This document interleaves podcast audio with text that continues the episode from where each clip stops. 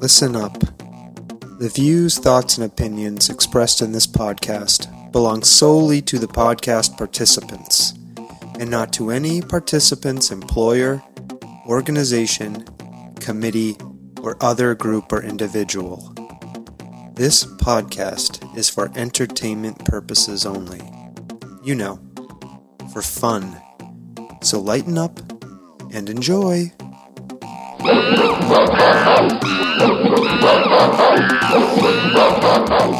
Oh, Stomping Jen. Yes. Welcome to the Soft Serve podcast. Why, thank you for having me. Of which you are co host. Oh, okay. I'm really excited for this episode. Me I too. love talking to artists. Mm-hmm. I feel we can all learn a lot from them. Mm-hmm. And on this show, we are going to be talking to Chris Bordenca. He is a painter and does other forms of art that we are going to talk to him about. Cool. I have many questions. Great. Are we ready to get into those questions? Yes. Okay, we'll talk to you on the other side of our intro music, which I wrote, by the way.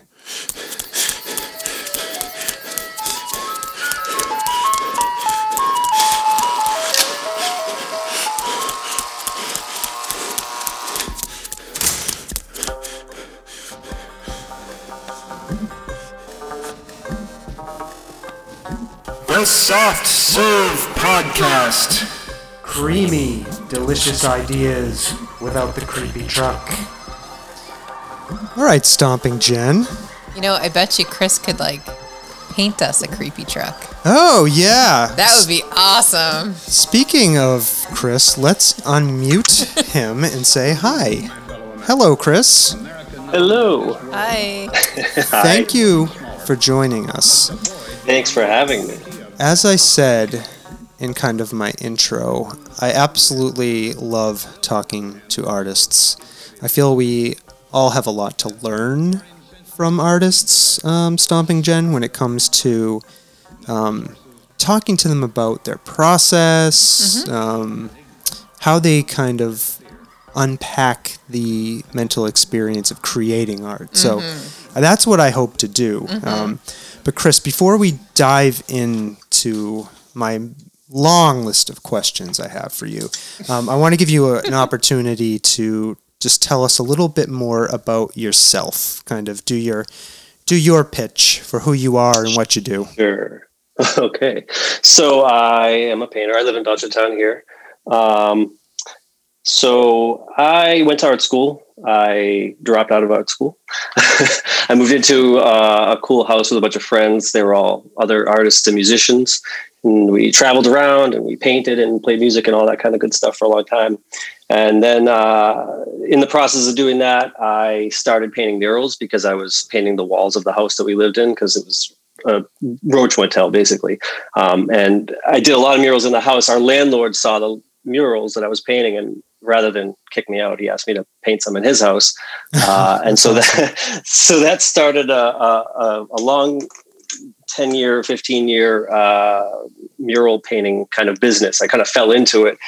And um, in the process, while doing that, I, I went back to school and um, I got my degree at uh, UMass for painting and kept painting the murals. And then we had kids, and then I stopped painting, um, partially because of kids, but also partially because I started hating the murals that I was painting. Um, it just kind of ground into only painting Fenway Park murals for like five years. Like that just once that once once they won the World Series, uh, it it took off and it became the only thing I did for years. And I just like I would do other things here and there, but it was so popular and so easy for me to do it. But it essentially made me hate painting. Um, and so I stopped. Uh, I stopped for almost 10 years. And then two years ago, uh, after a series of kind of just trying to fix my life and kind of figure out back to kind of the, who the core of, of myself was, uh, realized the, the kind of final missing piece in all of the things that I was doing to kind of better myself was that I wasn't painting anymore and I should probably start doing that again. So I secretly started painting again in my kitchen. I didn't tell anybody, you know, Andrea knew obviously my wife and my kids, but um I waited until I had a few under my belt because it was terrifying uh, and frustrating. And um, but I, I, did it, and I kept plugging away at it. And um, we're about two. I started. It was August of 2018, so we're just past two years of me painting again, kind of for the first time. And um, this time around, I swore to myself what I was going to do with that. It was only going to be the things that I wanted to make. Mm-hmm. It wasn't ever going to be for anybody else. Nobody was going to tell me what to do. Mm-hmm. I wasn't going to worry about anything like that or what I should be painting. So that's where I'm at now. And it's been honestly the best decision I've ever made. I mean, I wish I had made it sooner, but you know, things happen the way they do for a reason. So yeah. that is so interesting, Chris. I've talked about this before on the podcast. I, I kind of had a similar experience. Um, I always wanted to be a writer, and mm-hmm. I got a gig doing writing for a company that did training for pharmaceutical um, companies. So for the pharmaceutical industry, and I wrote all day long, every day, and it killed my love for writing like it absolutely crushed it out of me, squashed mm-hmm. it like a bug, and I've not gone back to it since. It's been it's been um, almost ten years since I left. You tried it. Okay, so it's time. Yeah. Yeah. Yeah. yeah. So um, I had a question for you actually about art school. Kind of the first time. Um, yeah. Wh- when you you mentioned that you went and you dropped out, I was kind of curious about that first experience in art school in terms of um, did it meet your expectations about what art school was supposed to be? And like what what what drove you to leave art school the first time around? So the first year was everything i wanted it to be. Um, yeah. mostly sort of just traditional um, you know learning perspective and shading and, and figure drawing and life drawing and color theory and all of the sort of extreme basics but at a at a high level. And so it was a blast. And I, I thrived there because I was good at that. Like I knew mm-hmm. how to make things look like other things. The second year, uh, they started trying to get everyone to move into abstraction. And I'm talking like second year. So you've got kids that are, you know, 18, 17, 18, 19 year old kids trying to move into abstraction. And I just thought this is, this is bull. Like the, all of the professors were phenomenal artists for you know in all kinds of media and and all kinds of styles. And they all showed us their processes like their their kind of evolution of their careers. And they all start off kind of you know doing somewhat realism and whatnot. And then they evolved into abstraction. And it's the same way that kind of art history the path that art history took where it starts off kind of you know primitive like a like a kid right? Like a toddler. And then it moves to the sort of like the renaissance. And it's really like realistic and um, and then it moved into like the 50s and 60s where you end up having like total abstraction you know? And there's an evolutionary process there that you have to kind of go through. And i, I just didn't feel like as a as a, an 18 year old kid that i had any experience to understand what was happening. So i'm watching a lot of people throw paint around and oh and oh and oh and i just didn't buy it. I didn't buy it at all. So i started skipping classes. I ended up finding a bunch of people to hang out with instead and kind of that was the end of it. Mm-hmm. yeah that's interesting. Kind of my not knowing anything about um, art theory um, my gut instinct would be um, abstraction or abstract art is something maybe that requires some experience in living life to really do. I don't know like because it's it's an interpretation of of something, right? It's so interesting. Sorry, this yeah. is so random, but you ever watch the uh, what is the name of that tattoo show that we like to watch sometimes? Ink Master. Ink Master, right? Oh, like oh yeah. We're like we're like each artist has a specialized field or um, what they like to do for tattooing, and then like they want them to do like different, uh, you know, kinds of, you know, like they wanted them to do new school and old school and traditional and like all this other stuff that's like not in their wheelhouse to kind of show their technicality in, in tattooing skill or whatever. So listening to you talk about like they taught us the fundamentals and then they skipped us right into abstraction. It's like, yeah. well, if you're not ready for abstraction, like how are you supposed to deal with that? You know, like what if you don't want to be there for abstraction yeah. and you just want to specialize in, you know, real life, you know, still life or whatever?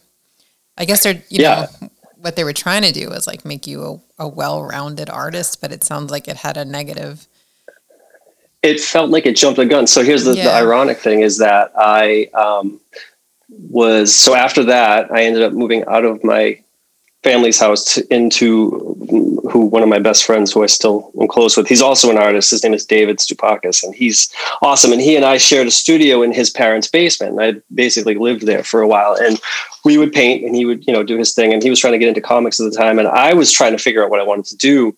And I started messing around with abstraction, but it was figurative abstraction. So it was sort of like Keith Haring, but um, a little messier and just um, I moved into that world. And when I went back to UMass, um, I, I started to thrive. Now you're talking, I went back to UMass, I was 24, 25.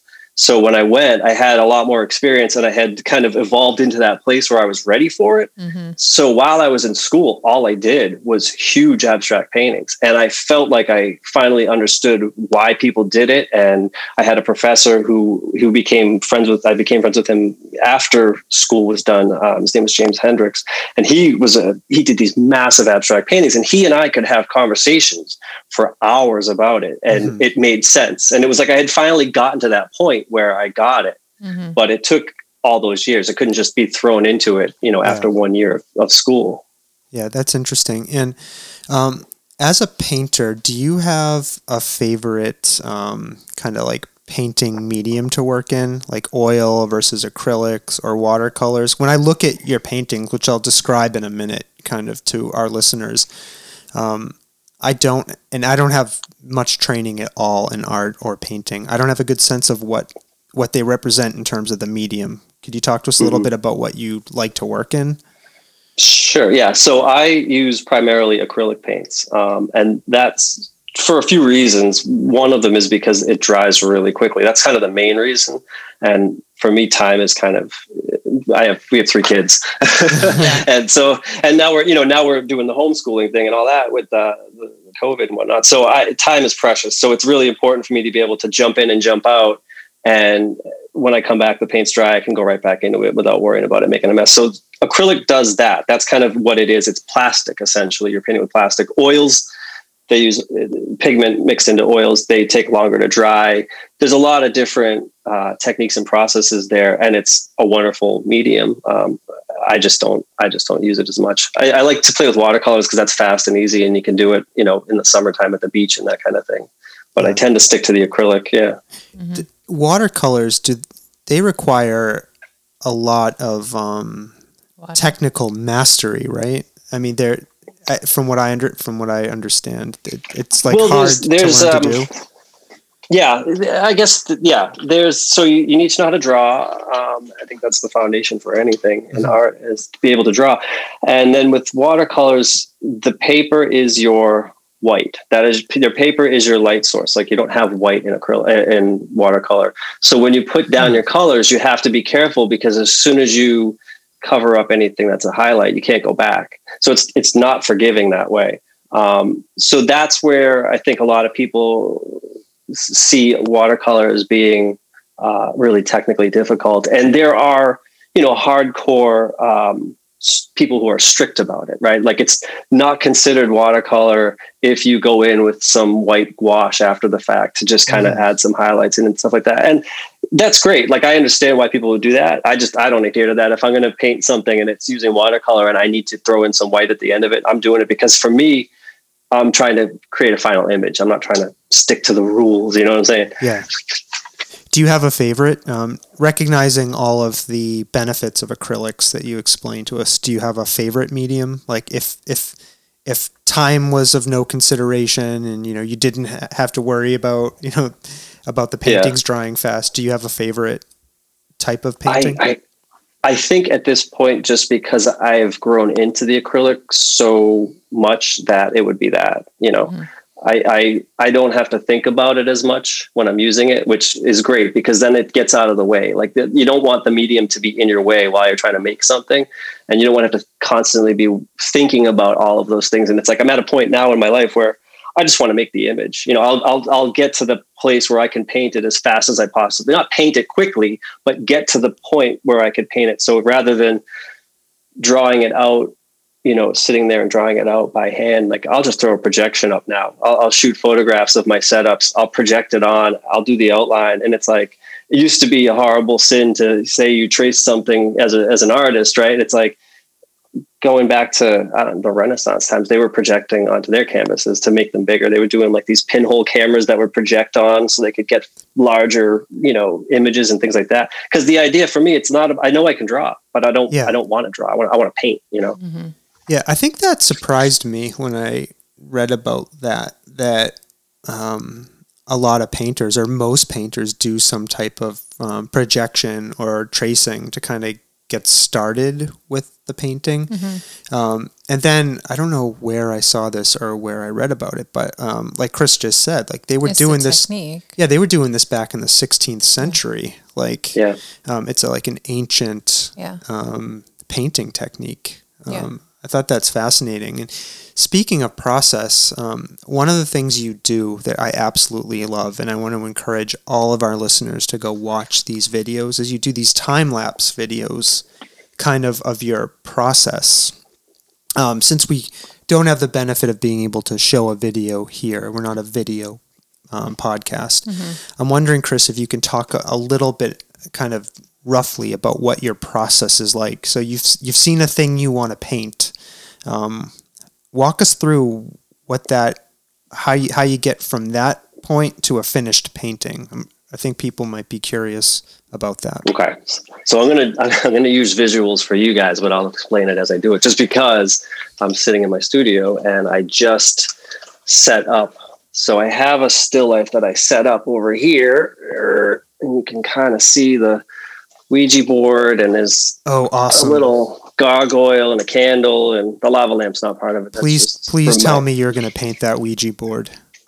So right, so that what happens is I'll have an idea for something that I want to kind of make. Like I'll have an object that sits around for a while and I look at it, I think about it, and it's just kind of in the back of my mind and it's been there. And so this Ouija board, it's just a placemat, but it's been hanging on my wall for a few years. And I have another one that I use when I like paint. I'll use it as like a mat so I don't get paint on my desk. And so trying to figure out what I was going to do next uh, usually requires a lot of time. Like it's, you know, like a kind of a day where I get to play. Mm-hmm. And I just start playing, I either have I have a lot of toys everywhere, and I have all these little doodads, and I start setting things up, and I just kind of like start imagining if there's a story in my mind that I'm just kind of playing with it, and and really that's all it is until I finally come up with a configuration that I think looks good. And then I'll get the camera out and I'll start lining it all up and I play with the lighting and I shift it around until I get some good dramatic lighting.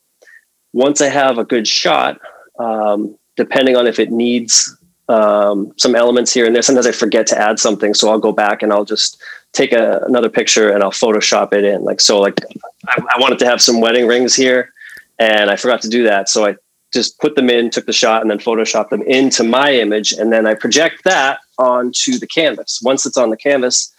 Uh, with the projection, I just trace out the outlines with a pencil. So then, once I have that set up, I can just start painting. So here's the the beginning of the painting. I don't know if it's aiming uh, at it ah, correctly. Okay. Yep, I could see that. But so yeah, it's so there it is. There's the there is the the the um a painting of what you just showed us that was sitting on your desk that's kind of in progress, and part of that is the Ouija board. Yeah. Okay. All right. So you so it looks like you kind of um, you create kind of like a physical representation of a thing you want to paint. Then you take a picture of it, you project it onto the canvas, then you kind of trace that out, and then you do the actual painting of it. Okay. Yes. And and and your time lapse videos kind of show that whole process for the, most yeah, part. the time lapses they usually start with um, the painting because kind of everything else is a little chaotic and would be hard. To, I guess would hard to to show. But the painting part is what the um, time lapse is. And it, I used to actually do it. Um, I had a studio in Indian Orchard Mills um, mm-hmm. back in like 2006, 2007. And when I was there, I was doing, I was painting murals in there. Like I would paint them on big canvases and I would take them to the places and install them like big pieces of wallpaper basically because I found that to be way easier than spending three days in someone's house. Um, so, but when I was painting my abstract paintings there, I had a whole setup with like I had a can a camera that I had to set up. I had a computer with a, like special software, and it was a whole ordeal to try to do time lapse back then. And then I'd end up with like a you know a, a, tiny little 480 by whatever it was at the time to upload to YouTube, and it was you know nowhere near what you could do now with just an iPhone. Like mm-hmm. seriously, like I just put my phone on it and I light it, and that's it. I just put the time lapse on the phone. Yeah, you do them in one setting. No, no, no. So I, I have I have a few like uh, there's a painting behind me. That one I do. So every once in a while, I'll take a small canvas and I'll do like a one day painting, mm-hmm. and I'll try to blast through it as fast as I can. And um, when I do those, there's no drawing. I'll just start the painting right away and just try to get it um, in one sitting like that. Most of the time, though, it's a few hours here, a few hours there, kind mm-hmm. of over the course of a few weeks. Is there something that you like or about doing the one day paintings or doing them that way gives you creatively that the longer process doesn't?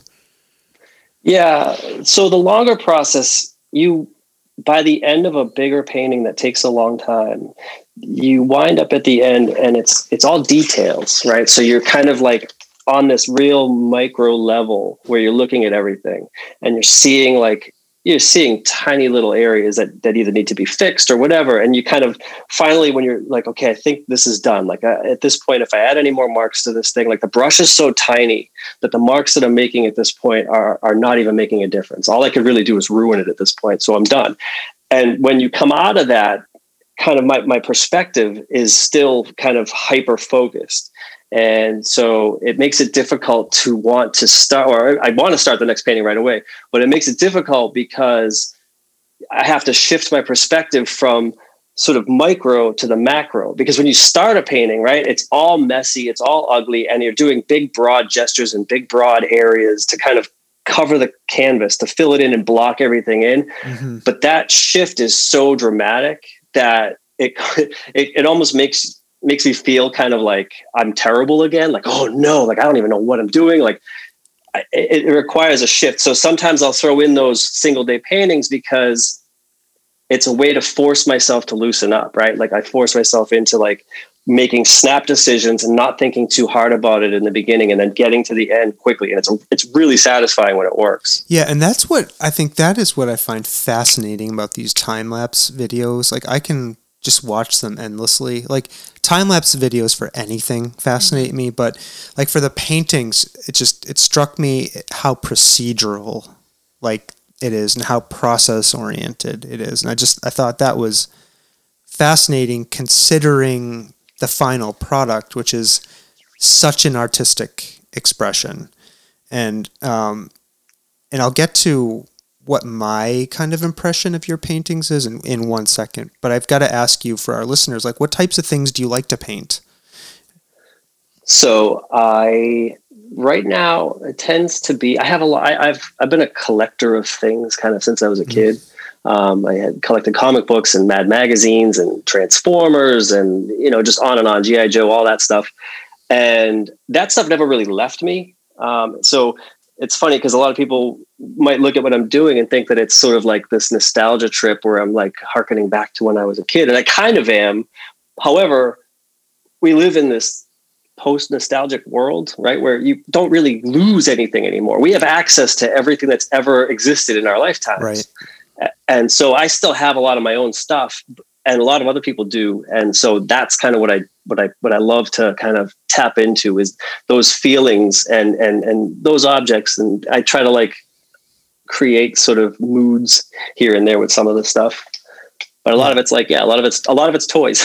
Yeah and it's just for our listeners like i'm looking at your office right now and i see um, a gremlin. a gremlin behind you. I think that's scar behind you. I see like a bunch of figurines, like an Alfred E. Neuman, a Ghostbusters, Stay Puft Marshmallow, Rubik's cubes, like a bunch of stuff. Like, mm-hmm. and I think we might be of the same age, roughly. And a lot we of this, yeah. a lot of this stuff, yeah. like harkens back to right. my childhood, and maybe right. that's why I respond to it. Right. And so, um, when I look at your paintings into my untrained eye, like I feel like you have a style like if somebody showed me a lineup of paintings, I could be like, oh yeah, Chris painted that one, Mm-hmm. right? And That's super cool. yeah, like what they evoke in me, I'm just going to share like my feelings when I look at them. I wrote this down is like Oh, kind good. of they have a ethereal kind of otherworldly quality to them, kind of like I'm seeing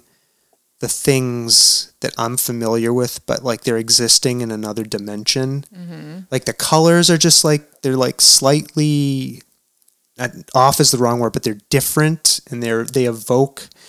I don't know how to say it. They evoke this otherworldly feeling in me, like like this is another universe of the uh-huh. same. That's cool. stuff. I, I like it. I don't know. Yeah. Stomping Jen, what do you think? Yeah, so so I'm a huge fan of Chris's work um, because I feel like he speaks to the 15 year old that I still am. So, and I like a lot of like street art and vibrant colors and just that like graphic looking kind of stuff. Um, and so, like toys aside, you know, it's for me, it's the aesthetic that he is using that really kind of Yeah. speaks to me. It's it's the same kind of like art that I enjoy looking at. So, um, and plus, like just having followed you on social media, I find that we have a lot of um, interests in common. so, you know, so so I think that it's no, you know, real, you know, mystery why uh, I like his art so much. Yeah. So And, and I'm like, and I'm thinking of a recent one that you, you posted of a um, a Western Massachusetts like ice cream drive-in Cindy's. um, called Cindy's Drive-In. Uh, Chris is holding it up now. I really want to print of that. I think it's awesome. yeah, it it is, and like I re- I look at that and I recognize it as Cindy's Drive-In, but it also feels to me like it's in another It could universe. exist anywhere. Yeah. Right?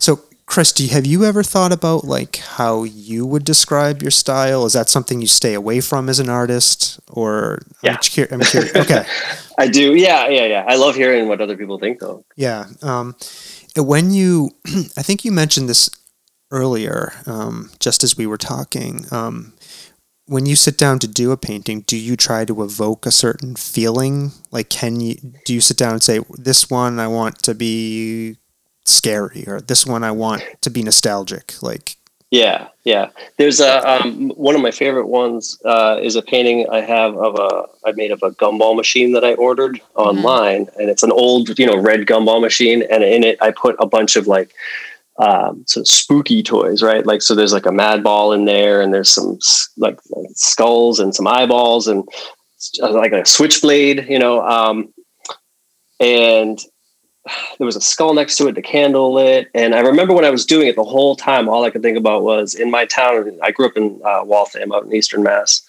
And the whole time I was painting it, I kept thinking about this place that we used to have. It was called J and S Smoke Shop. It was J and N or J and S. I don't know. It was, it was a smoke shop, but they also had uh, like those awesome Halloween masks that were like terrifying in the Mhm. 80s. mm-hmm. And so like you'd walk into this place and it smelled like tobacco and they had like the the special adult only room in the back that had like the swinging western doors and but just up on the wall they had all these like scary scary masks and then in the front at the counter under this glass counter they had all these like novelty jokes like um, like the hand buzzers and the x-ray glasses and like fake dog poop all that stuff was in there and this place just had this quality it was like um in pee-wee's big adventure Mhm. when he goes to that magic shop it, it, it felt like that it, it was a very distinct feeling and a smell and the entire time i painted i just that's all i could think about and all i was trying to kind of pour into how it looked when i was finished and i, I think i succeeded with that one i don't always but that one i really feel like i nailed it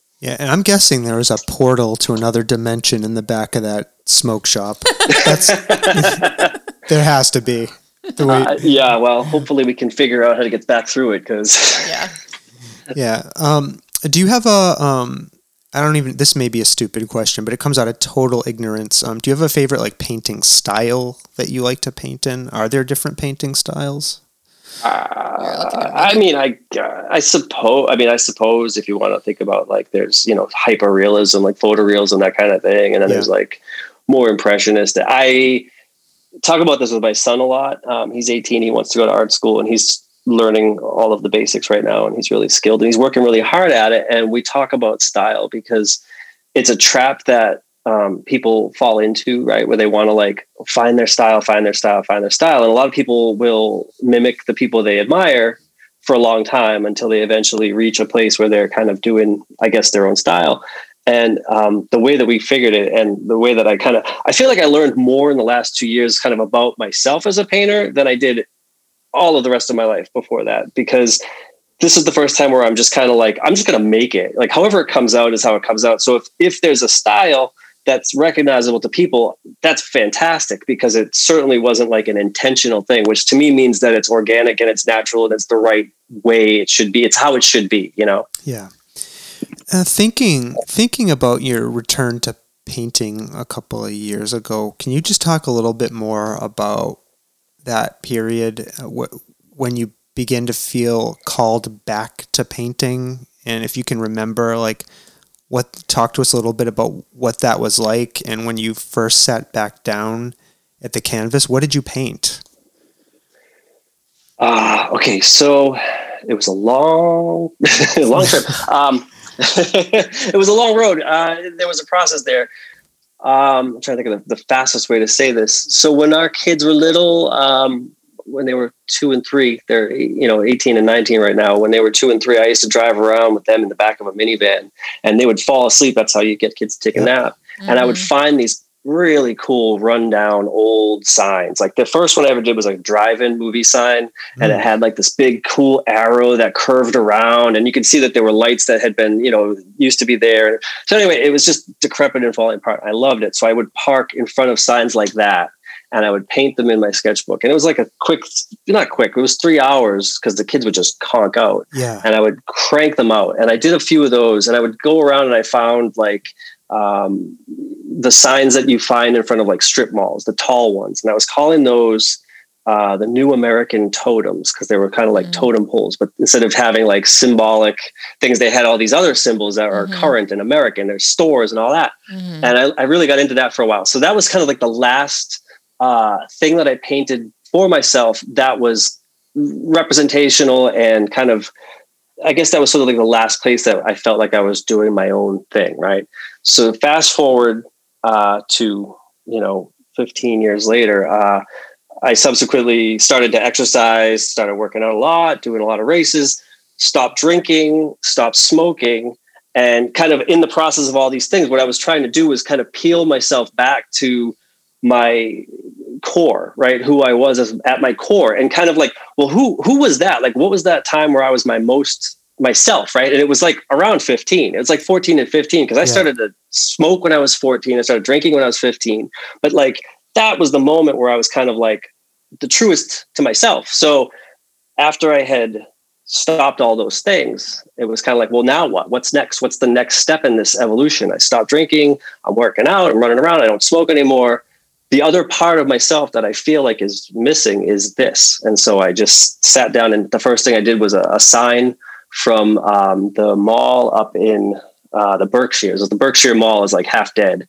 And I that was the very first thing I did was actually, you know what? I lied. The first thing I painted was the Burger King that was on Route 9 that was sitting there empty for like years. Mm-hmm. And I kept driving, I kept driving by it. I kept driving by it. And I was like, you know what? I got to take pictures of this Burger King because someday it's going to be gone. They're going to knock this thing down soon. And I ended up getting a shot of the um, drive through, the old drive through sign with the, the speaker. And it was all empty. And that was the first thing I painted. I kind of did it on a piece of paper. I did it like almost non-committally. It was trashy. Actually, I got it right here. Um, and it's not great. It's not great. It's ugly but it was my first thing mm. ever. That and, is not uh, ugly. well, relative to to where I am at now. Thank you, though.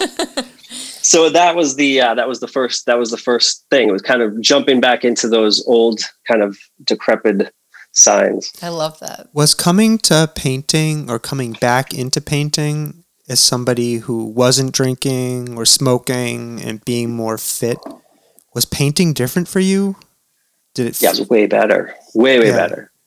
I mean, painting murals, I would not paint those while I was drunk. Obviously, uh, definitely did some while I was hungover, and that's never fun. And um, back when I, you know, had um, my apartment full of friends that we were all, you know, artists and musicians and all that stuff, like we definitely had a lot of fun. And I would be painting, and it's like when you're painting and you're drinking, it's like you feel like you're flowing and it feels great. And nine out of ten times, it's like uh, you're just sloppy, you know? And so the feeling of um, actual control now over what I'm doing is is is a lot more um, pronounced. Mm. That's interesting.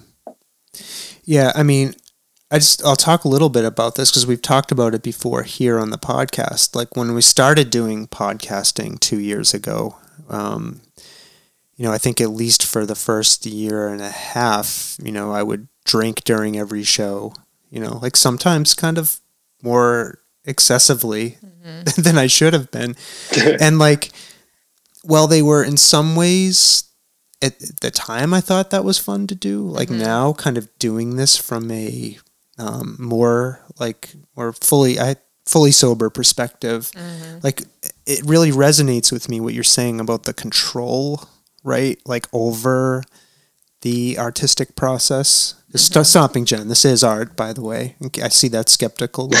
oh, podcasting. I'm skeptical. No, I'm just kidding. I'm I'm busting your your balls. Me? I didn't yeah. say a word. What um, are you busting me No, but I, I think there is there's something about that, like what you're saying is connect connecting with the artistic process more well, deeply. I think that's just you know it's. Uh, it's the alcohol centric culture that we live in that people think that you know drinking makes you more creative and more fun and more this and more that and it's sort of a fallacy when you stop and it might for some yeah. people, right? Yeah. And, and I, I don't know. I'm not an epidemiologist right. or We're a statistician. Not judging anybody out there. Right, listening. right. Oh yeah, no, no, no. Oh, I am, but um, no, I'm not judging. No, what I'll say is person. what what I'll say is based on my own experiences. I think for the people that produce better art under the influence of drugs or alcohol, that's probably a narrow slice mm-hmm. of the mm-hmm. population.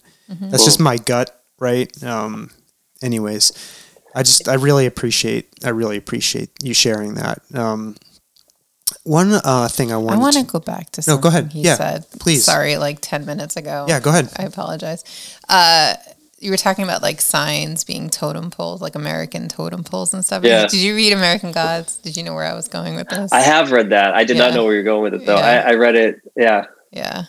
That just evoked that for me. It's not really even a question. I'm sorry, but like you know, that's like what the novel's all really about. Um, yeah, um, that sketchbook where you would um, stop um, when the kids were sleeping. Do you still have that? I think it's. I think it's right here. Oh, those are st- uh, okay. So Chris is showing us a picture of one of those signs, and it looks like a sign on Route One in Boston. It looks like a picture. Um, I mean, this is down um, Route One in Attleboro, I think North Attleboro. Look at me in my Massachusetts ge- geography. Awesome. But I mean, yeah. that, that, looks like a photograph from but when you first. We missed the most important thing. Stopping yes, your geographical prowess. Yes, I got it. I looked at that. um, so, have you published these in any way? Have you put those out there? Those are amazing. Uh, thank you. Uh, back in the day, I had a you know I had a website back then. Yeah. This is it, it's funny because this is the stuff that's all new to me, where I don't even know really. Like I I just that's the first one, or that's the one I was talking about the right the, uh, the drive-in, the drive-in sign. sign. Yeah, yeah. I love drive-ins. That is amazing to me that you drew that sitting in a minivan with your kids sleeping in the car. Did you draw that with like pens? pencils? No, this is paint. I, I painted paint. it. I just okay. yeah, I just had a little had a little tiny um, plastic palette and squirted some paint on there. And uh, it's pretty small. So that just like you can paint anywhere. Like I, I say that naively, like you know, like our daughter's into painting, and I bought her all this paint. And She's like, "Oh, now I don't have a place to paint." Like throw her in the back get, of the van. Yeah. No, I, I I have where I paint right now. It's probably like five by five like the, yeah. the, the the room is like 10 by 10 but the actual place where i paint i used to really get hung up on because i you know murals are big so that was yeah. important obviously space but but when i was painting for myself i got really hung up on needing space because i would mm-hmm. paint these big broad abstract paintings um back there's a that's a that's a that's a small one wow. back there oh yeah um, look at um, that see graffiti and that yeah, yeah, yeah. It definitely had that vibe for sure. Yeah. But so, I, I, used to get really hung up on needing space for that stuff, and it's like now, you know, it's I don't need that, not for what I'm doing yeah. anyway. Yeah. Yeah. And th- I mean, I mean, I think that's a really good point. Um, so I'm thinking about the Stephen King book on writing, where he talks about the craft of writing, right? And part of that is, well, if you want to be a writer, you write, You write. right? And you, you write wanna, anywhere. And he he talks about how he would work all day as a teacher. He would come home and sit in his laundry room Mm-hmm. on a card table, like a little TV dinner table or something, and with his typewriter and write Right. like until three in the morning. Right. And I'm just like so. I think when you feel called to the process and by the art form, Mm-hmm. Right, you just do matter, it. yeah. Like that's what Yeah. I'm, that's what I'm hearing. Can I just also Yeah, uh, point out that oh, the color of the walls in his little studio? I noticed that too. yeah, I um so um Chris is also wearing a Sleestak t-shirt Yes, and um, okay. listeners of this podcast All will know I also do a Land of the Lost podcast and I'm a huge fan of that show and it is green as well. Yes, but with the listener, yes, green. So this was the color that I chose for the wall. Yeah. This was my win because he doesn't like the color green. I'm not a big fan of green. Um, so so I'm thinking about those sketches in that book and maybe other paintings you've done. Um, do you ever think about going back to paintings you've completed and redoing them or adding to them? Like when a painting is done, is it done in your mind? It's done. Yeah, it's done. yeah. I'll I'll I'll give myself kind of a day, a day and a half after I think it's finished to kind of run back and like tweak something a little bit here and there. But um, no, I, I gotta once it's done, I gotta move on. I don't even like to paint the same thing more than one time, like the same object or the same. I, I have done it, and it depends if the context works, where it's kind of like mixed in with other things. But it's like I was telling one of my kids how I, I missed uh, a painting that I sold because I've had a hard time letting originals go, uh, which is problematic if you want to make money as an artist to not want to sell them. But Mhm. uh, he was like, "You could just paint it again." And I was like, "I, I can't. I can't. I just I Mm. can't do it." Is there so a lot of artists sell prints, right? Is that a way Yeah. of hanging on to the original? or it's a way of keeping it, right? That's right. It's a way of keeping it. Yeah, yeah, I do. That's what I do. Kind of. That- There, I've let a few of the originals go. I generally regret it, like immediately. But um, yeah, uh, yeah, it, it's one of those things where I'm going to have to start to do soon because our house is like it's there's no more wall space left in our house. Um, so I want to think about how to ask this question. Um, are there any parts of the painting process you don't like? Yeah, well, okay, so well, two things. First, to go back to the calling side of things, like the the Stephen King uh, story. Mhm. That's I think about that a lot, and it's because um, I I feel it so strongly now, and when I wasn't painting, I could also feel it, and it came in the form of sort of like depression, right? Where like I'm not even doing this thing that I so identify with as a part of who I am. And I haven't done it for so long that all of the people I've met in the last five or 10 years don't even know I can do it, let alone that it's like what the people who knew me before know me as. Right. And now that I'm doing it again, I just keep thinking to myself, uh, I guess when I started again, I, I, I had this realization that I wasn't going to do it for anyone, right? And I mean that by like the idea of what you're supposed to do in your head, like what does a what does a gallery want to see, or what do other mm. people want to see, or how should I be doing this, or what's popular, or any of those millions of things that tell you what you should be doing. This kind of moment where I was like, I'm not going to do that it freed me up in a way where I was like, oh, now I understand. I'm going to do this no matter what. Like, no matter what anyone says or thinks, I'm still going to keep doing this. And so that that that Stephen King story, I, I completely can relate to. Um, and then, what was your other question? Oh, Uh, are there any parts of the process that you struggle pro- with yes. or don't like? Or So so yeah. So and this relates because I have to remind myself of that sometimes because there's a point in the middle of a painting where it's awful. Like you're not you're excited you're in between the excitement of starting a painting, right? Where it's like really fast and it's passionate and you're excited and you're just laying stuff out. And you know you work for a few hours and you feel like oh i covered so much ground. It's great. From there until the end there's a there's a chunk of time that is just tedious and it's messy and it's ugly and you start to doubt everything or at least i do. I, I start mm-hmm. to doubt my abilities and it's and it's it makes my family crazy because they're like you do this every time. And i'm like but it feels so real you know? It feels so really real that it's like i am terrible. I don't even know how i did that last painting. That that guy wasn't even me you know? How do you so that's push, the part i don't like. how do you push through that self-doubt? How do you push through those feelings that are trying to drag you down and away from finishing that painting so you literally do have to push through it. I have yeah. to push through it.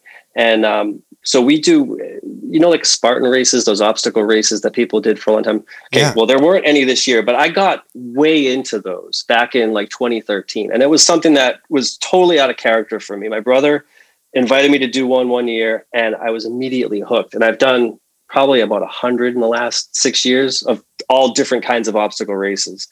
And there's something that happens in those, and they're long and they're arduous. And you are some of the races are so difficult where you're you're just questioning your like your existence. Like you would feel better if you could just lay down and die on the side of the mountain than finish going up, you know, Killington.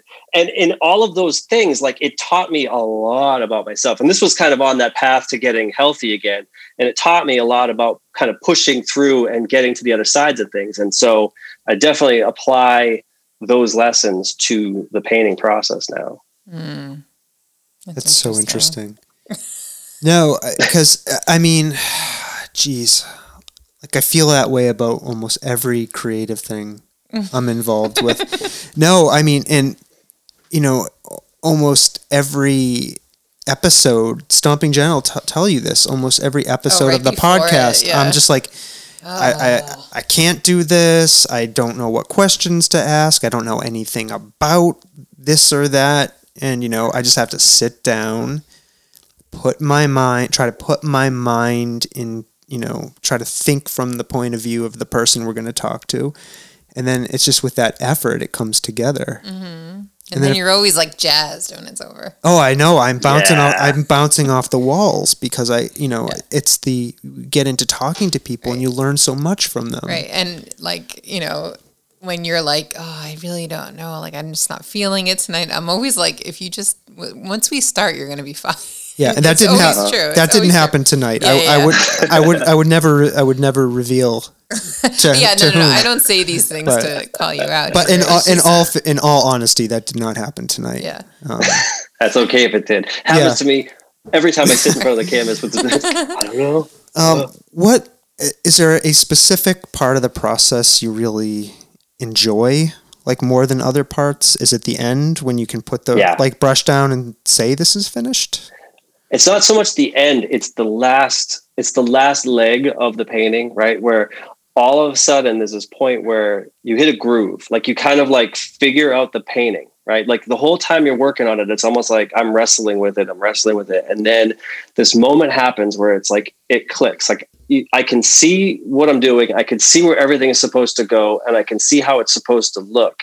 And from that moment on, I'm like on fire. And I'll be, I could go like easily, I could go four, five, six hours almost straight with that happening because it's like a just uh, intense like feeling of of pro like pro- progress right it's very satisfying because mm. you're just making all this and then and then when you're finished like when i finish i'm just like that's yeah that was it that was it do you ever lose time like when you're painting yeah, that's what I hope for all the time. Yeah. That's what I strive. That's what I want. I want that flow all the time. I was just gonna say you that. love that. That's you, the you flow talk state. about that concept all the time. Yeah, flow. Oh, I love it. The flow state. I know. Yeah. I got my master's in um, educational theory, so we spent a lot of time talking about um, the guy who developed that. Mm-hmm. I'm gonna geek out. His his name is Csikszentmihalyi. Mm-hmm. Um, he I think he's Csikszentmihalyi European. Mm-hmm um, philosopher or mm-hmm. educational scientist, an early one, anyways. He developed the whole theory mm-hmm. of um, flow. Yeah. And it's a real thing. Like I used to experience oh, yeah. it when writing. I could sit down and like look up and like seven hours have gone yeah. by. So interesting. Yeah. Have you ever experienced flow stomping, Jen? I'm just thinking, like, I'm thinking about listening to Chris talk about his process. Yeah. and Seem like you've got a thought in there. Let's pull it out. no, so I do collage art, which you know sometimes we mm-hmm. talk about or whatever, and I don't do it very often, but sometimes I do it, and it's like that for me. Like when I don't know what I'm doing, like I sit down and I'm like, okay, I'm just gonna cut some stuff out, and then I'm gonna play with it, and then I'm gonna like figure out how it goes together, and then it does, it like goes together, and then I'm like, okay, it's done. Like so, like I get that whole process, and and and I never really thought about like how that actually goes about, but like just listening to Chris talk about his process Yeah. it's kind of like when I do those collages. That's how Yeah. it like comes. I don't know if it's flow so much. Flow is like when you're going along, not so the the, the output is exactly matched to the um, level of input in such a way that you don't think about it in Yeah. any way. You're just like on autopilot. Well, I don't think about it when I'm collaging. Yeah. Like I'm just Okay. moving things Yeah. around and like I'm just thinking about where they go. yeah. Um, Yeah. I'm Okay. just gonna stop talking about Okay. Yeah. No. Um, collaging. Yeah. Um, this is kind of a stupid, silly question. Um, can you think of something really funny that's happened to you when you're painting that you weren't expecting? Uh, like you I fell, mean, as- like you I- fell I- asleep, or like in No, I, I get I get my, my everybody scares me all the time. Like I'll I'll because if they're in that zone, right? Like Yeah. if I sometimes I sometimes I paint in the kitchen and I'm in the kitchen, I'm in full view of the house, but I'm not aware of what's going on around me at all. So the next thing I know, there's a person sitting next to me. I scream at the top of my lungs, "Ah!" and they, all, they everyone thinks it's hysterical. Like if I'm in if I'm in here and somebody opens that door, I'm like, like I'll jump out of my chair and scream. That's funny. funny. That's Yeah. about it. Not very funny, but it happens a lot. Yeah. So here, here's a something that I've often wondered, um, even outside of this conversation, um, like in painting, like how do you undo a mistake in a painting? If you see You just one, paint right over it. you can paint right over it. Yeah, that I mean that's that's one of the beauties of acrylics too, is because they're like if you do oil, you can wipe it off, right? You can Mhm. you can add some turpentine or whatever thinner and wipe it off. With acrylics, you can just paint right over it. So the mistake that would be fatal would be something that happened from the outset and it would be like compositionally and it would be you know just the whole thing wouldn't work for other reasons. But as far as like a wrong mark that's not something to ever worry about because you can just always go right over it. It's Do just you- like pencils and erasers. Do you make a lot of mistakes as you're going along that you have to undo? yeah the whole the whole time. Yeah. the, the whole the whole thing is one big mistake Oh, until gosh. it's not you know? Hmm it, that's kind of how it goes. But you have to be um you have that's that's the deal right? You got to be comfortable when you every time you do a painting it's like you're learning every time i do a painting it's like i'm, I'm learning that painting right? So i have to be okay making all the mistakes because i've never painted this painting before this way with these colors and with this light. Like i have used paint and all that before but it's just like um, i guess with like a dancer right? If a dancer's learning a, a new dance and they have to go through all the choreography they know all the moves they just have to learn the order the sequence of it and they have to be okay making all those mistakes until they get there Yeah. you know and so it's the same thing And I wonder even this is like something I, I think about all the time as somebody who does like presentations and speaking in public. Like uh, part of my language, like I fuck shit up all the time, but nobody nobody knows, Right. right? Because uh-huh like It's one of the things, about well, but one of the things I've learned to do in that process is you just move ahead, right? Right. And you don't you don't show your hand. Right. And I'm like I was just thinking about Chris talking about the dancer right. like I'm sure during a live high stakes performance mistakes get made, but they know how to they know how to move Keep beyond going, them, yeah. work around them, Mm-hmm. and in that context make corrections, right? Right. And I think one of the reasons I wanted to hear Chris's thoughts on this, I think, is like people can look at a finished painting that's so beautiful, that looks so perfect, and not recognize that on the journey to something that is so amazing, like the process itself was filled with mistakes, and the artist had to. Why are you laughing? like it's so applicable to everything. I'm thinking about like it a is yeah person. it really is Like Oh. I'm thinking about like a kid and like a person, like a you know. See, I feel like I just had a revelation. How But dare this you? is why, yeah, it's good stuff. It's very It good. is. It is good stuff. Yeah. Um, okay, so I'm gonna make an observation, Chris. Um, you look like you're a very fit person, like like physically fit. I'm turning the camera off now. Let me put my shirt back on. Thank. Um, No, hope I, you noticed. no, I'm just saying you look like you're in good shape. Like we're doing a video um, interview here, right, Stomping Jen? You're ridiculous. Okay, well, Just ask your question. So how, Stomping Jen, you're What? derailing me at every I am turn. not. I Um, am not. no, the reason I'm bringing that up is because painting to me seems like it's very physical, right? And then it can have an impact on your body over time if you're painting for hours and hours a day. Um, so, A, I was wondering if you could talk a little bit about have you noticed that painting itself impacts you physically and like what kind of stuff do you, if, if it does, wh- what do you do to um, compensate for those effects? So my shoulder is like jacked up. Like it's it's just the the knots in my shoulder are forever. Like th- there's no amount of massage or like rolling a lacrosse ball against the wall with my back that's going to get them out. And I think it's just because I'm constantly I have my arm almost at a 90 degree angle for hours at a time. Mhm. Uh, so definitely that. Other than that, um, you know, Andrea, my wife, got us into all kinds of working out, and now we do CrossFit and all that. So um, I think maintaining that level of fitness helps prevent a lot of the things that could Mhm. possibly happen, like neck issues and you Mhm. know all that other stuff. So Yeah. Um, yeah.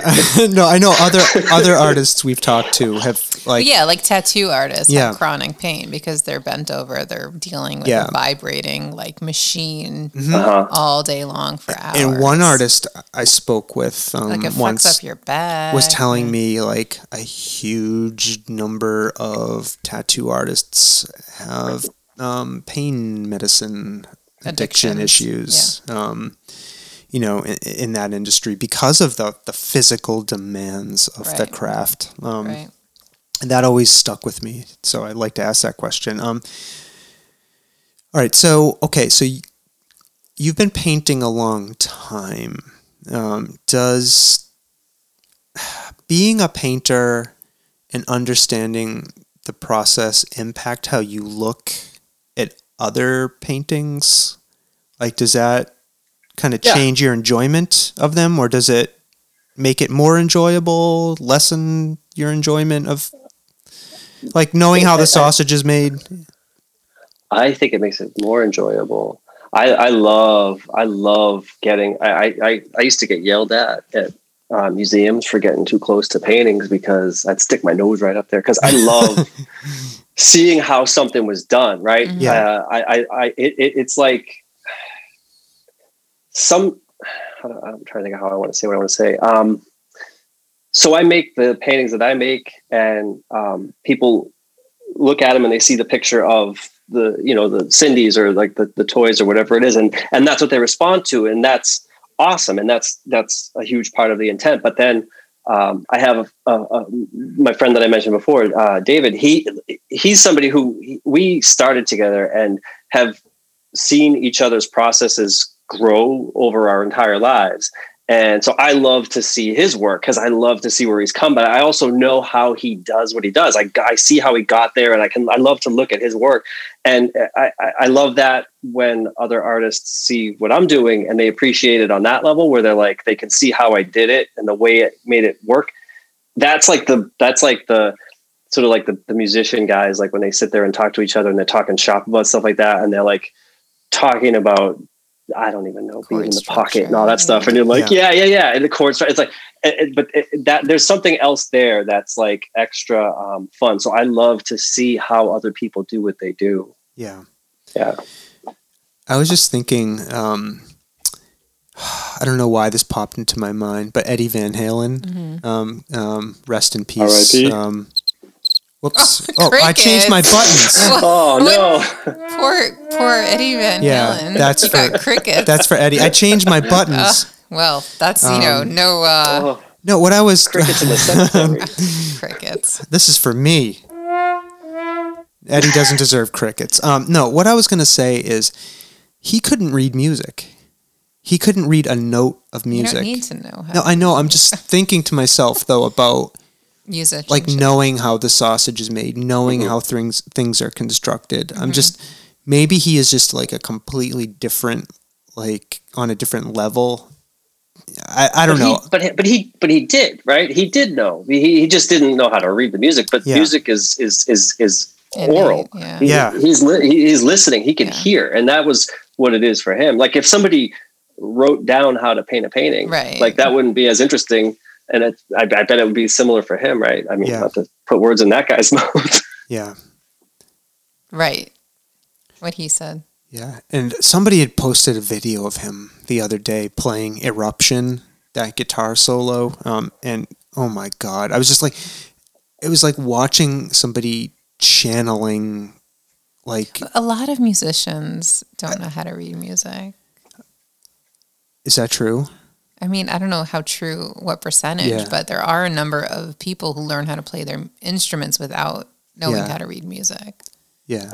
I guess well, so. did you guys know a lot of people in like in bands when you were younger, in your teens and twenties and all that? I didn't. Stomping Jen played in um, like I was mar- in high school bands and high stuff. school band. yeah.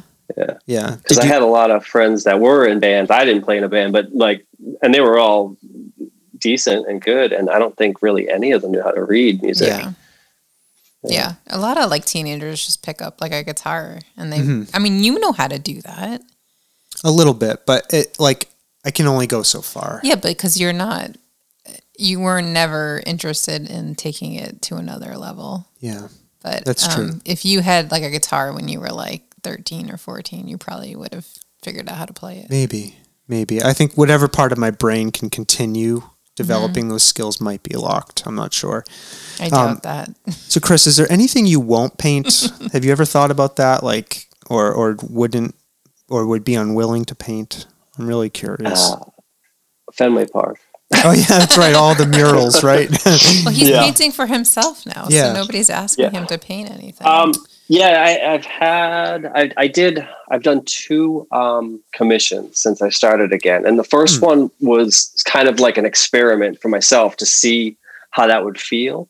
And it was from a guy uh, in California who had seen a painting I had done of, uh, it was an action figure that was still in the package and he really liked it. And he had this super duper rare um, GI Joe action figure. It was like one of like six in the world, and um, it was like from a I think it's like a Brazilian um, company that had the license for GI Joe. I think it was in Brazil, but anyway, I had never heard of it or seen it before, and he was like kind of skirting around the question, like. Um, wouldn't tell me exactly what it was, but he was asking about if I would do a painting of a figure that was still in the package and da da da. And then when he finally told me what it was, I was like, "Oh, that's really really cool." Let me give it a shot. And his the one that he sent me the pictures of, um, the card was all like, you know, a little bit mangled and ripped a little bit, had some wrinkles. So it looked aged, which was more interesting to me than if it was like mint condition too. So I was like, Mhm. all right, I'll do it, I'll do it.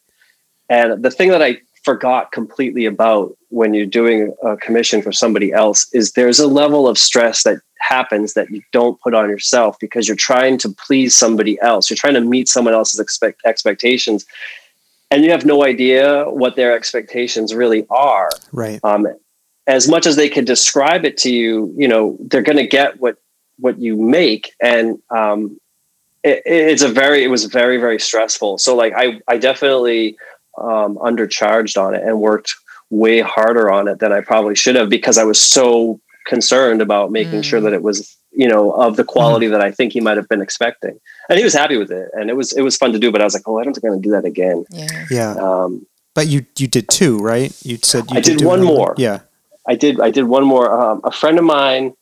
Um, I did a painting of my original copy of the Hitchhiker's Guide to the Galaxy that I've had since I was like twelve, hmm Mhm. and I did a like a portrait of my book, right, the paperback, and it's all like got creases everywhere, and it's just it looked really cool, and I was like happy to have it. It survived kind of thirty years of my life.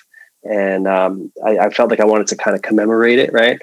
So I did that, and he saw it and really loved it. And he had a copy of. Um, he was really into Terry Pratchett, and he had a copy of a Terry Pratchett book that was this particular book that I think his grandmother or his grandfather had bu- bought for him back when he, he he's from England and it was when he lived in England. And um, he asked if I would do it. And I was like that the story was kind of what got me on that one. Like I like Terry Pratchett too so that also helped. And um, it was a cool book cover.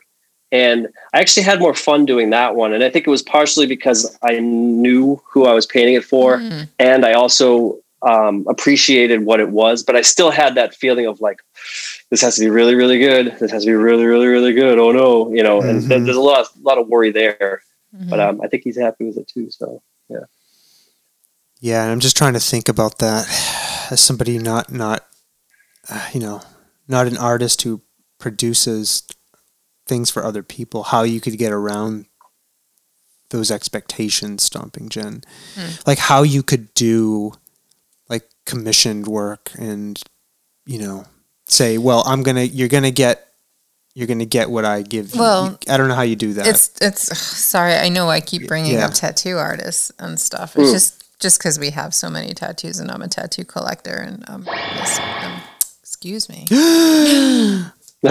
Sawtooth Frank uh, is too uh, now. Um, but uh, it's that level when you get cu- custom tattoos where you go in, you give them a concept, and they have to come up with something, and you either like it or you don't, or you know whatever. But it, you, that's like many custom commissioned pieces for people. They have Yeah. to. Yeah. That's their whole job. yeah. It's interesting. yeah, they have really, really hard, hard jobs. Like that's a lot of pressure Yeah. for them, and they're, you know, it's going on someone's body for the rest of their lives, and and I, you know, they all take it very seriously, Yeah. which is Yeah. awesome. Mhm. You know, you don't get into that business if you don't really, really mean what you're doing. Yeah. Yeah. And, um, Chris, do you have favorite painters um, that that you really appreciate, or or or either dead or alive, Or or artists. Uh, yeah. So, I mean, all the greats. Um, but I think that John Singer Sargent is probably my favorite. Him and um, Hopper, Edward Hopper. I like.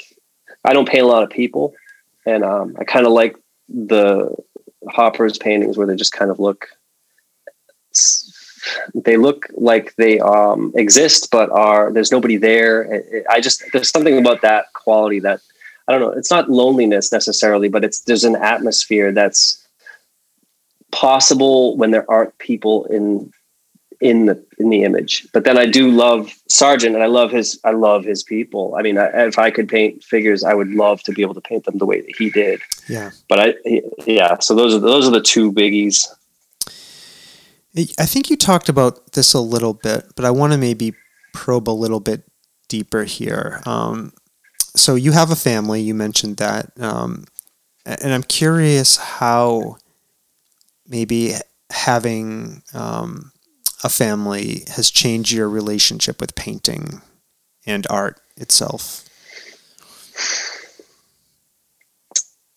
Huh. So my kids didn't really, they weren't really, our, our two oldest kids weren't really um, aware while I was painting the murals. Like I was doing them and they were really young. So it wasn't kind of, it was kind of in the periphery of, of their awareness. So I, I don't think that they really knew what I did. I, I would draw. I would draw a lot for them. Like that was kind of something that I always did. Yeah. Um, I, I would draw on their lunch bags, and I'd draw cartoon characters for them all the time. And I actually did murals on their walls when they were, I think, like ten. I did an Adventure Time mural on one of them, and I did a regular show mural on the other one. So they they kind of knew. They saw they saw that. I also did graphic design. That was kind of my my gig for the time I wasn't painting, where I was doing like um, you know logos and web design and that kind Mhm. of thing. So they saw me um, sketching things and drawing things like that here and there, but it was never it was never like it is now. And now, and now we have a ten year old too, and I think uh, it's been a really great thing. And Andrea kind of pointed it out to me more than more than I noticed it. Um, and it was just that there would be times where if I'm if, if I'm painting in the kitchen, there will be times where one of our kids will come out and he'll start playing the piano because we have our piano. We have a piano in our kitchen. That's awesome. but he'll be playing the he'll be playing the piano, and I'll be painting, and then kind of our other son will just come out and he'll bring out a guitar and he'll start to play, and so it's created this atmosphere of um, creativity and and and sort of like letting things happen organically and it's been really great. I mean, they've both, like I said, our, our middle son is, uh, he wants to go to art school. So he's been kind of coming to me with all these questions about art, which is awesome because we're connecting on that level. Mhm. And then our oldest is, you know, he, he's, he's a musician. So he and I are now, you know, bonding over the bands that we listen to and the music that we listen to. And it's just opened up a lot of conversations. I don't know that would have happened the same way as they are now. Um, because they are all, we are all aware of each other's creative kind of existence, right? It, it feels a lot like when I when I had that place with all of my friends that were artists and musicians. It almost sometimes feels like that again, but with my own kids, which is so awesome. Like Yeah. I can't even imagine how how cool it is, or how, explain how cool it really is. That's beautiful. That is I love that. Um, thank you for sharing that. Um, so, switching gears a little bit away from painting, um, I gathered from your Instagram account, which everybody should check out and follow Chris on Instagram.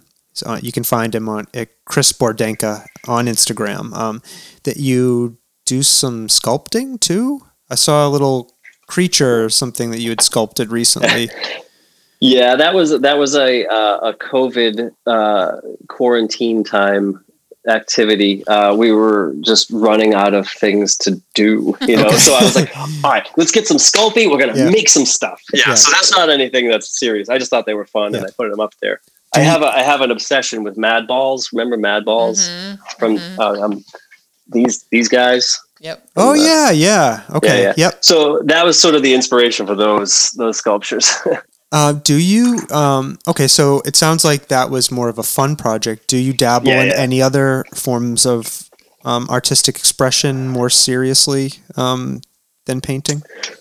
Not now, no. Um, I've tried all kinds of things just for fun. Um, I used to do a lot of. I used to just make T-shirts a lot. Like I do T-shirt designs and then I put them up online and sell them like that. But now, honestly, whenever I have any time that's like to be able to be used for uh, creating anything, it's just goes straight into painting. I just try to. That's where it all gets Mm. directed. All my focus. Right, so thinking about that focus and kind of moving forward, um, what do you still want to accomplish as a painter and an artist? Uh, I, you know, I just, I like when people see what I make. Uh, it's, Mhm. it's a, you know, I, I, I know that's really it. You know, I just want other people to see it. And if they, if they like it, that's really, really cool. Cause I just, I think that I'm making stuff that I like. Mhm. And I know there are other people who like the same stuff out there. So it's like, I just want to show people like, check this out, check this out. Look what I did. Mhm. Check it out Yeah. you know that's really it i i don't know i'm i'm um i was supposed to have a show in amherst Mm. from november to december at the town hall um, but because of the COVID. situation all that stuff got canceled. So now in lieu of that i get to have uh, like a like a slideshow uh, on their website which is you know it's still nice. That's great. Like i can still get it out there. But that was sort of the goal that I set for the um, beginning of this year was like I wanted to try to get some kind of a, um, a solo show to be able to put all a lot of things in together. Because I had done a bunch of group shows um, Mhm. where I'd put a single piece in here and there um, and it's always been great but I was like you know I'd, I would really love to be able to find a place to put them all Yeah. just to have that because I think that would be so much fun just to Yeah. like show everybody like here's this stuff. Yeah. yeah. Um, so when you're not painting, um, what do you like to do for fun? So we do CrossFit. I, I Yeah. just have to include Andrea because I blame her for getting me hooked into that.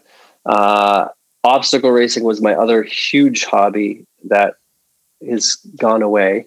So now, um, I mean, I play with my kids a lot. Like we are either, you know, I'm either playing with our 10 year old a lot or trying to hang out with our teenagers now in a different way than I did when they were little. Cause when they were little, it was really easy. You know, we could play with toys all the time, but now they're older and now it's like, it's a different kind of fun, but it's still really cool where I get to like show them like the horror movies that I'm into now. And, you know, we, the music that we're into, I, have taken uh, our two oldest to a few shows, like a few concerts together. And it's like awesome because we're seeing like they're into the same music that I am and it's not through like me forcing it on them. It's like they mm-hmm. also agree that this is good music. so we go and see these bands together, and that's been a blast. Which we haven't been able to do that this year either. But um, that that's the kind of thing that I.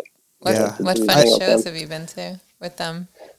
We saw the Raconteurs last year nice. in like September, and it was so great. And then I, um, my oldest and I went and saw Dan Auerbach from the Black Keys. He mm-hmm. did a tour with like his uh, Easy Eye Sound, um, kind of a bunch of musicians, and these are the, a bunch of older guys from like the 50s and 60s playing like real old school rock and roll like equipment mm-hmm. on the stage. It was a, it was a huge production. It was really great, and uh, that kind of thing. We were supposed to see They Might Be Giants this year mm-hmm. um, with my son Sean or my our middle son, but um, that didn't happen. Yeah, I'm trying to think. Oh, we saw David Byrne last year too. That was awesome. Oh, cool. Yeah, that was great.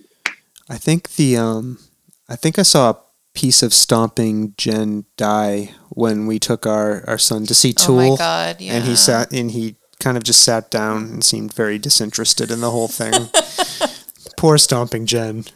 I don't well, know if you could just drop someone into Tool, but uh, well, I mean, I listened to it a lot. They've been exposed to it, and I asked him if he wanted to go, and he was like, "Sure." Although, in all fairness to him, that's kind of how I felt when you took me to Radiohead and I didn't know any of Radiohead's music. So first of all, all right, this is like an ongoing argument that you and I have because it's ridiculous because we used to listen to um what was the name of that album? OK Computer. Yeah. OK Computer. All yeah. the time. I don't remember in it. college and like he swears that he's never heard Radiohead and I'm like I don't understand how you never heard Radiohead. You've listened to Radiohead with me yeah, well, you, you, dragged me to this concert. It was Chris, amazing. It was amazing. I, I li- was sitting there, kind of looking around, saying, "I, I don't get this. I don't like, understand. I don't know any of their songs. Understand. I don't know any of the songs." Understand. Listen, I took you to um, ugh, what's that guy's name that you love? Roger Waters. No, no, no, no, no. Last was it last year for our anniversary? The instrumental, Slayer? no, the instrumental stuff that you love. George Winston. Yeah, George Winston. that was good. that was we good. both agreed it was like it was like a good experience to have gone. It was kind of really, really like slow. Yeah, yeah, yeah. All right. So here's a question we ask everybody, right? Uh, well, not everybody, only the good people. We ask this question to. sorry to people. Sorry to all of you. We haven't asked this question to. Um, oh boy. And you can you can interpret this any way you mean to. Okay. Um, I'm not okay. going to lead you. Um, this feels heavy. Yep. Um, it's very heavy. What have you seen that you cannot explain? Don't. Oh. Okay, wait. I'm gonna get there. Oh Let me think. I gotta. I gotta give this one a second because they're. Okay. Take your let's time. see. Okay. Okay. This is the one. Okay. Our ten. Our ten year old is he's now ten. Okay. He was. I'm thinking three years old. Okay. Mm-hmm my family has a place in um, Plymouth. It was my grandfather's that we go to off and on in the summertime, and they had this little diner cafe type place that everybody would go to for breakfast. We'd okay. go there all the time. So our youngest son, I'm thinking he's he's got to be three at this point. We're sitting at a table, and he goes, uh, "Dad, can they? Oh, that at the back of the restaurant, they have crayons and coloring books and toys for kids near the bathrooms. You can walk to the back and go get them. He's totally comfortable going back there, getting them all the time. Not a big deal. He's done it a thousand, thousand times. This one day, he sits down. It's breakfast time. He goes, Dad, I need you to go get toys with me. I, I can't go by myself. I was like, Why? He goes, Because I don't, I don't want to go over there. I was like, Why not? He goes, Because there's a gray man sitting there. What? And I was like, "What are you talking about?" So I like I look over and there's a table there empty and next to that table is another table and it's full of like elderly people. So i'm thinking like is he just talking about like old people? Does he think that they're creepy? I don't know what right? So i was like sure i'll go with you right? And i go walking over and i'm getting the toys and i go are they i go right over there and he goes no. And he goes right here and he points to this chair and i look at the what? chair and there's a pardon my French, but there's a fucking plaque on the back of the chair that says in loving memory of this dude that went there all the time. They put a plaque on the chair for the guy So that happens. I'm getting all excited about this one. Yeah, Stomping Jen. Do you So- hear this? We, do. we get home. We get home. And, and I'm like we're I'm, we're keeping it we're, we're trying to be chill about it right with him we don't want to freak him out Right. so we're just like that happened all right whatever get home my brother's at the at the house and I tell him what happens so he gets all excited and he leans over to Will and he goes hey he goes what did you what did you see at the restaurant Yeah. and he looks at my brother and he goes a ghost oh, we all screamed because no one had said ghost to the kid. He was three years old. It wasn't like we were going, Did you see a ghost? You saw a Yeah. ghost. No one put that word in his head. And it wasn't like we were watching horror movies the night before. It was the middle of July. Like it was that, that sort of like that one got me. Stomping Jen. That's a good one. This is a good one. Yeah. Aren't you glad I asked this question? Yes, and you play the spooky music. yeah, of course. Yeah, it's not leading Yeah. anity on, of course. That was a great story. Thank you. and just so um just so people know, I want to announce this. Um, on a future episode, we are going to be speaking to Western Massachusetts ghost hunters. Yes. No. Yes, they are coming on the podcast to talk to us. They are scheduled, Yes. so stay tuned for that. Um, all right, Stomping Jen, Why? Chris Yes. Chris Bordenca. I have to say something. This was a great conversation. I learned a lot. Uh-huh. Um, so I wanted to say thank you, Chris, um, for coming on and chatting with us about your art and painting and the process. Um, was there anything you wanted to say um, that we didn't give you a chance to talk about um, before we say our goodbyes? No, I think we nailed it. Thank you so much. Uh, thanks for having me, guys. Mm. Uh, I, I, it's funny because I've been listening, like I said earlier, like I have been listening to your podcast, and you have this very comforting, chilled out vibe while I'm listening. So it's re- like I'll paint while I'm listening to you. So the whole time we're talking, I keep looking at the painting, and it's just that same feeling is happening right now, where I'm like, oh, this is, this is pretty Oh, cool. Thank you for saying that. So Thank Yeah. you for Thank saying you. that. yeah, no, we appreciate you, it. You've been uh, they're, they're, they the last few have been super awesome, like really interesting. That Ofrenda, uh, in, Oh. th- that was so Yeah. cool. Like to just hear how it really didn't start until the 2000s, the way that we see it now, and it's Mhm. just this. Yeah. It's crazy. Yeah, that was a great conversation. And Yeah. so was this one. Yes, it was. And so, listen, Thank you. So, people who are listening to this, there's a few places you can go to check out Chris's work. Okay. Right. You can go to bordenca.com, and all of this is going to be in the show notes. Yes. And if you're savvy enough to listen to podcasts, I hope you're savvy enough to go to the show notes and get the links. But um, Chris also has a Facebook page. You can find him there. It's uh, Bordenca Art and an Instagram um, that you can follow on the gram, On the as they say. Stomping Jen. That's right. Not Okay. Um, I don't say on the gram. to our fans, I need to say something. We love you. Thank you for listening, each and every one of you. We appreciate that you're out there and listening, and Yes. just grateful that the Soft Serve podcast audience continues to grow. Yep. I What hope, can I say? hope you're all wearing masks. Wear your masks, and I also I need to give a shout out to another podcast who Uh huh. I, I- I don't even know what to say about this. They threw us a thank you in their last episode. Um, it is the Circle Opens podcast. It's an episode by episode review of Stephen King's The Stand. And I am lobbying hard to get the host on to talk to us about that whole process of doing a podcast about a pandemic during a pandemic. Yeah. So if you're listening to this, I don't want to out you with your real name, but please come on and talk to us. We're really excited. DM us. Um, but anyways, they threw us they threw us a shout out in their Nice. final episode. So we just want to say thank you to them Nice. for that. Um, because you. we've talked about how much um, we enjoy that podcast here. Yes. And I've been listening to it. I'm not caught up yet, but Yeah. um, anyways, thank you for that. And um, anything else, Stomping Jen?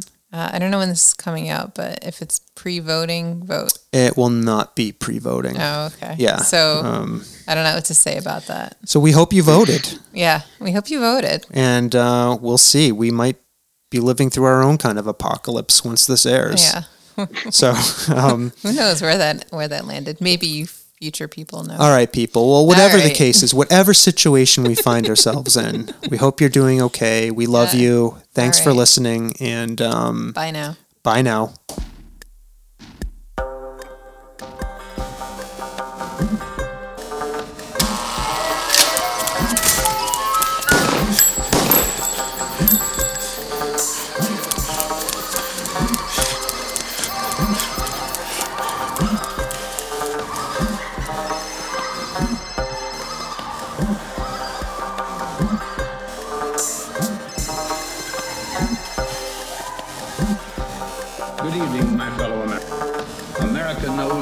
World of ours, ever growing smaller, must avoid becoming a community of dreadful fear and hate.